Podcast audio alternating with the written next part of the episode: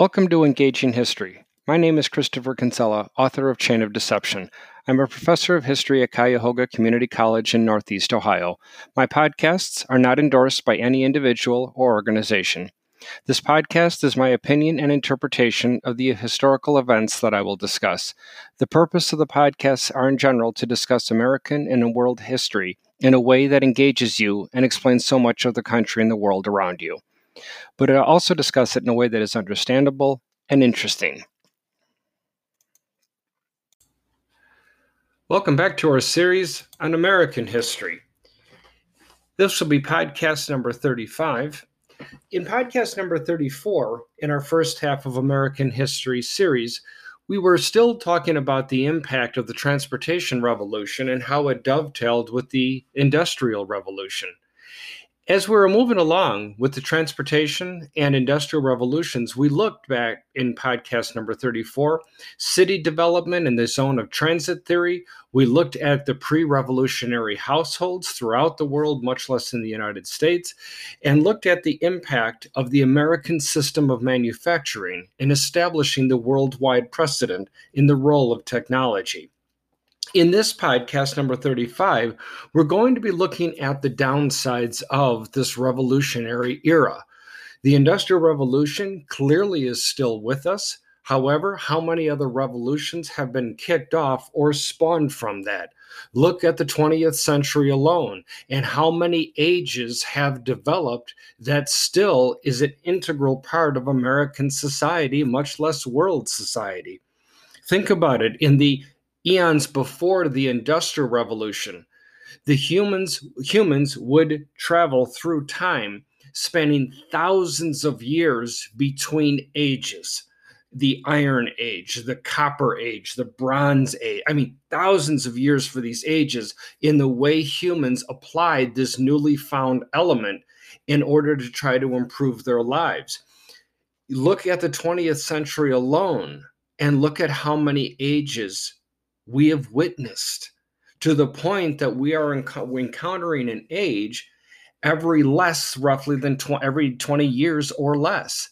And you might say, well, wait a minute, Chris, looking back, it, aren't we kind of just, uh, you know, maybe being impacted by these things we now we call an age but hundreds from years from now will we call it an age well an age historically speaking means that whatever made that age iconic is if we take that element out of it, it would negatively impact humans who were living at that time that were reliant on that technology. So, again, in the Industrial Revolution, we just looked at its origins in podcast numbers 33, 34, and we'll continue here with 35. But what we mean by age is well heading into the 20th century is we're going to get to the age of the automobile, the nuclear age, the age of mechanized warfare, the computer age, the age of the internet. And if you think about it, say, yeah, why don't we call them ages because it's so recent we call it an age? No. Look how negatively you alone, depending upon where you're listening from, in first world developed countries, Consider how negative your life would suddenly turn, turn spin negatively in a downward spiral. If I told you that between listening to this podcast and when I record the next podcast and post it for you to listen to, your homework assignment, ironically enough, one that I also give my students to do, yet in 20 plus years of teaching at the college level, no student has ever actually completed that assignment who would want to. But the assignment being between now and when we meet again, I want you to not use one electron's worth of electricity. Don't use any electricity. And how will you fare even in the next hour, much less the next time we meet? Or, fine, have your plugged electricity. Go ahead and plug in. But you cannot use anything that's using mechanized power to turn a set of wheels. So the transportation revolution, sorry, doesn't apply to you. Or you can't bear without that. then how about I say, don't do anything until you tune into the next podcast that has to do with the computer.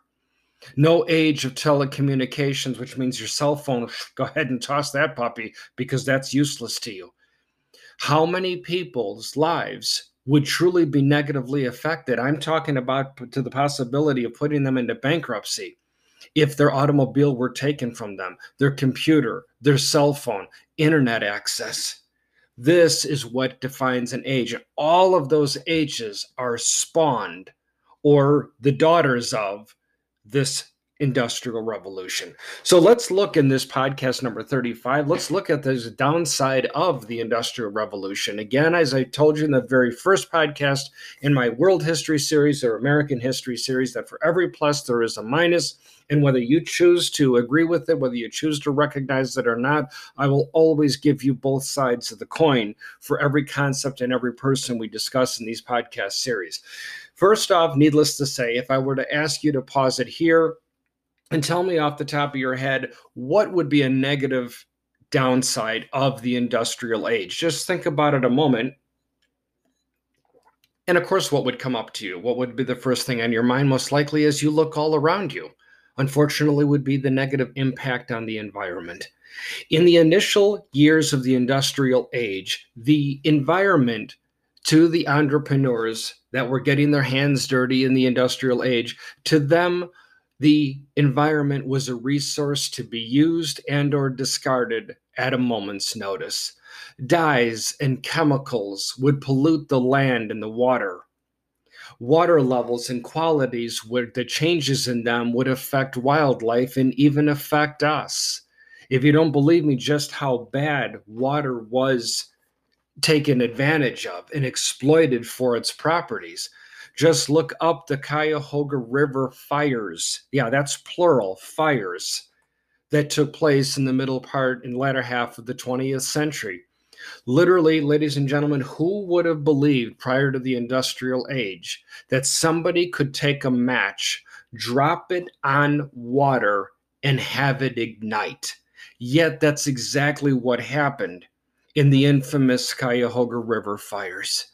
There was so much oil and sludge floating on the top of the water that literally it was flammable by itself, and the water literally slash fire was impossible to put out initially.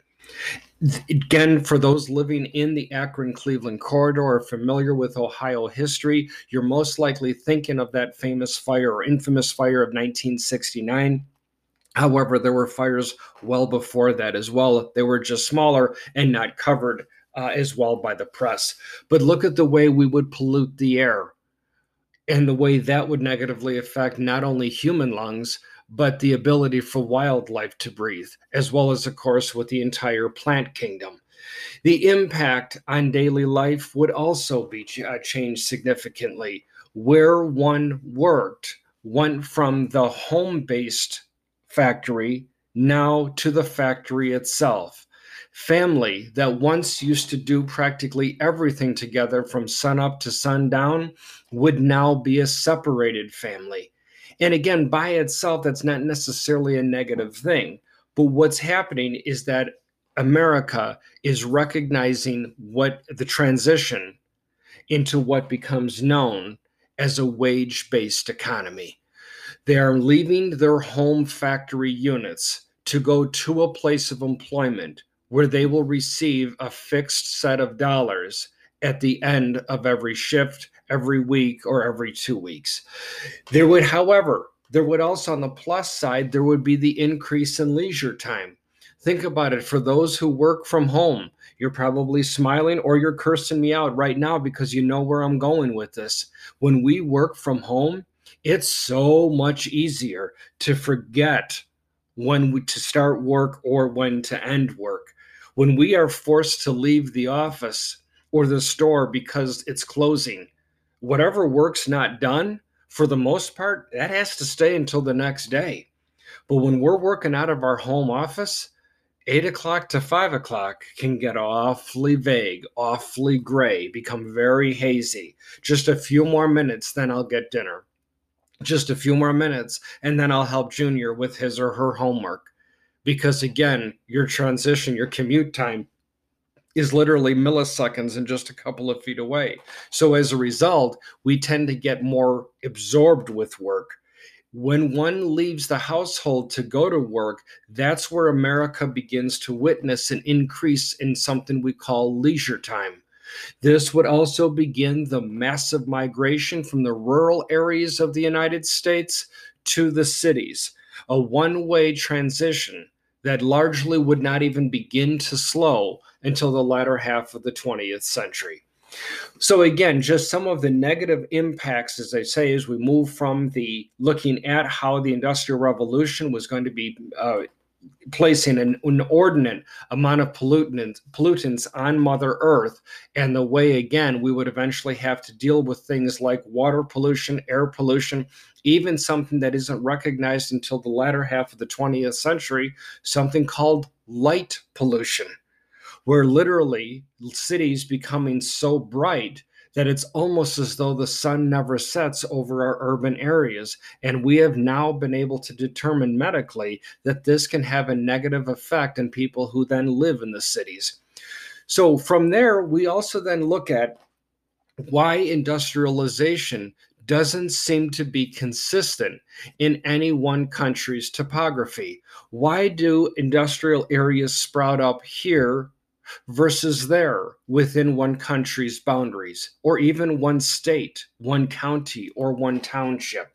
The reason being is because the industrialists and the entrepreneurs that are coming of age, they quickly recognize that for industrialization to be successful, five criteria need to be met before the industrialists will decide to drop anchor and set up shop. The first of these is a constant supply of labor. There has to be a nearby significant number of people, a large population that can work the hourly shifts. So that first off needs to be recognized as the number one is the constant supply of labor. Secondly, would be a constant supply of renewable resources. Yes, for negative reasons, for exploitation. We know that. We know the negative effects that has now that was not necessarily recognized as the industrial age began. But they wanted a working, moving body of water, preferably a river, because of a constant flow by and large in one direction. And by, by the way, when the direction doesn't work, don't worry. In the industrial age, we will literally make rivers flow in the exact opposite direction. Don't believe me? Look up the flow of the Chicago River. When humans settled there, the Chicago River went in the opposite direction. Then we flipped it in the industrial age. That's the bounds that industrialism industrialization will leap to. The sky practically is the limit. So they want to see those rivers for purposes of bring in raw materials in as cheaply as possible, shipping raw materials out. They want that river to dump the dyes and all of the chemicals, which of course is going to be polluting our waterways. Occasionally, I'm asked by a student, but wait a minute, everything, even in the industrial age, comes from the planet. So if it was here on planet Earth, why is it a problem now? Because humans are tinkering with it. That's the answer right in the question because humans are tinkering with it. Mother Nature has produced a plethora of various elements. However, she did not intend them to be combined in ways that humans have figured out benefits us, but has it pays a negative price on the environment. And that's the answer to that very good question. So, for one, number one, the industrialists need a constant supply of labor. They need a constant supply of renewable resources. They also need, which sometimes surprises my students when we're covering this in class, is they need political, economic, and social stability. They need all three. They want an area where there is largely some political consistency, economical predictability, and social stability. Four, they want a population that is mobile which leads to the fifth criteria. Industrialists want to see an adequate transportation network or at least one that is in the making. It's for those reasons, those five reasons, is why industrialization isn't applied equally throughout the land in any one country. Moving on, then, what we begin to see is industrialization. Once, as I read in Juan Enriquez's book, As the Future Catches You, once industrialism kicks in and a machine can now replicate what the human hands once did, the sky also becomes the limit or lack of a limit on the amount of money that any one industrialist can earn.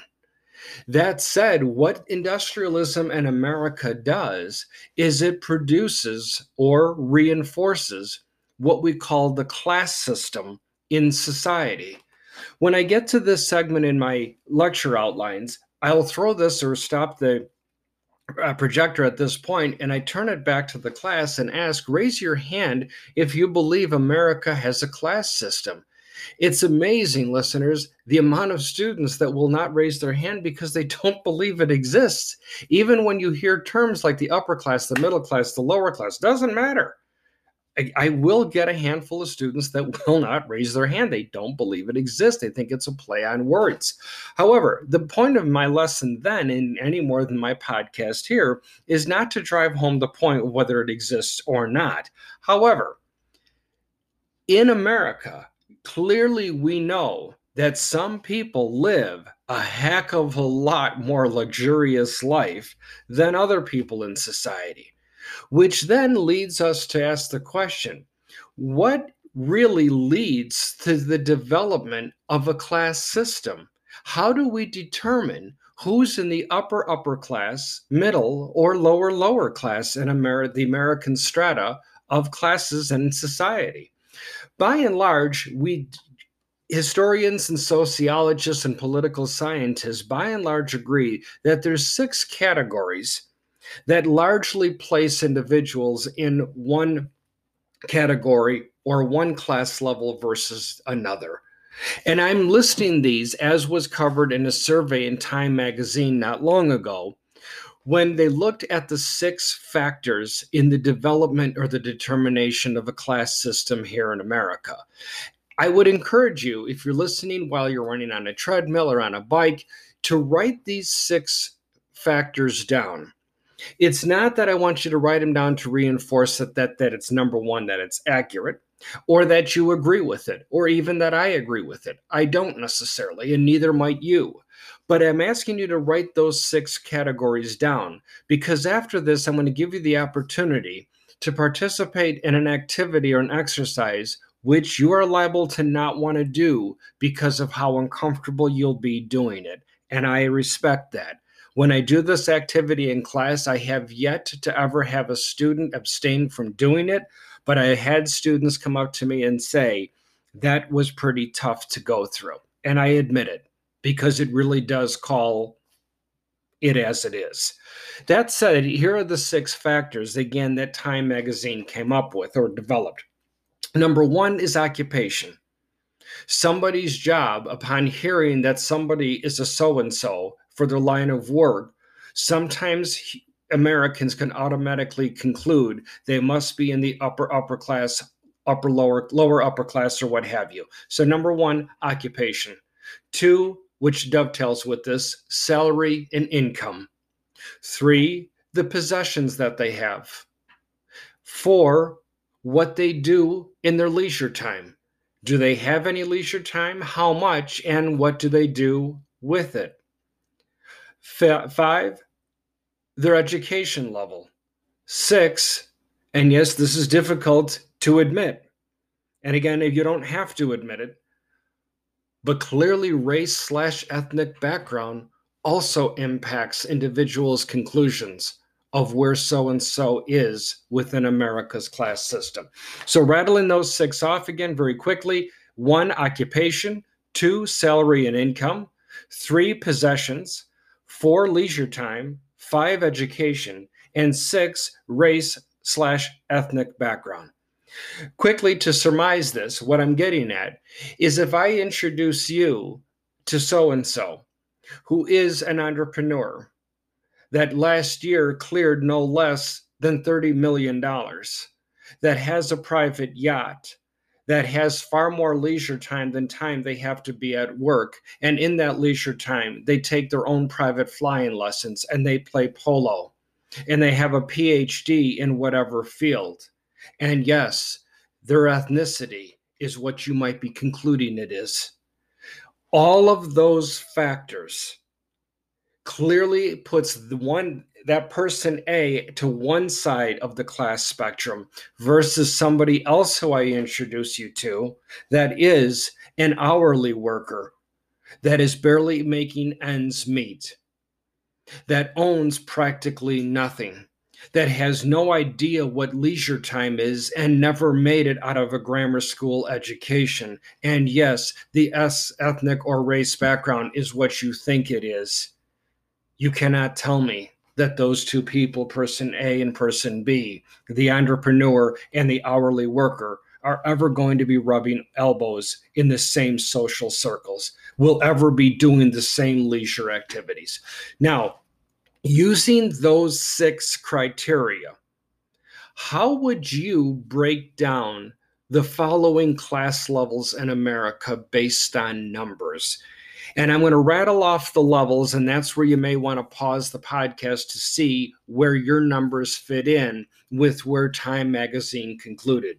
The first of the six categories is your upper upper class, your lower upper class, your upper middle class, lower middle class, upper lower class, and lower lower class. So you can see the pattern there. Number one, again, upper upper, lower upper, upper middle, lower middle, upper lower, lower lower.